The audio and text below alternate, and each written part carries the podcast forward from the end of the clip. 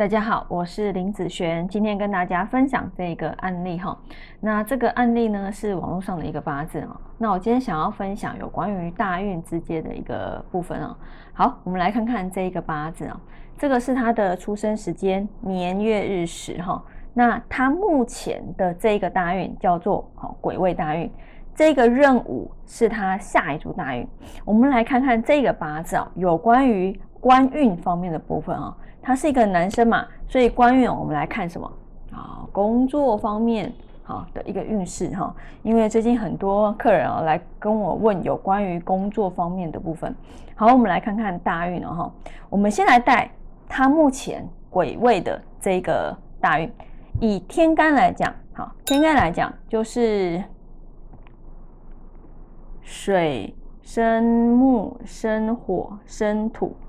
哦，哎，一连相生，好，那你要先知道，今天他是癸水日主的人，你要看他的工作要看什么？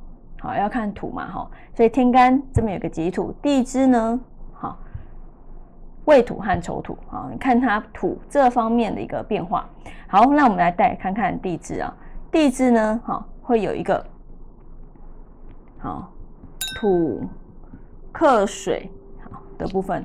所以呢，你看，哎，这个土感觉这个大运都还不错啊，好，都还不错啊。那我们来看他下一组，好，壬午这个时候的一个工作运，壬午的时候，天干的部分，好，有一个丁壬合，然后木克土的部分，地支来看的话，好，有一个五味合。然后土克水的部分，所以呢，哎，你看从天干的这个己土本来是 OK 的啊，到这个大运变成受伤。那未土呢？未土和丑土本来都在，那这个未土啊变成了合的状态。那这一个丑土呢还 OK，所以呢，你看哦，以这两个运程来比较的时候，你会发现它土的一个变化就已经有不同了，所以。这个大运跟这个大运，当然下一个大运的状况会比这个大运还要差。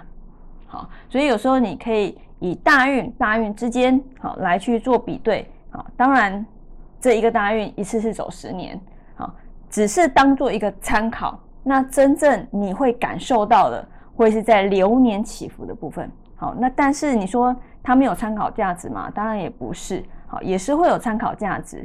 那有些真的会在哎，譬如说大运不错的时间，哎，变得比较好。好，就是他升迁啦，好工作啦，找的也比较好啦。好，这方面都会有比较发生的一些状况。但是你要知道，一个十年都会有大好大坏的时间，就算不好的大运也会有大好大坏的时间，只是说你知道是哪一年。好，那哪一年要去避？好，避了不好的。好了，再去更加强，那这样子人生就一步一步往上走了。好，那这一个影片就分享给大家以及我的学生，我们下次见喽，拜拜。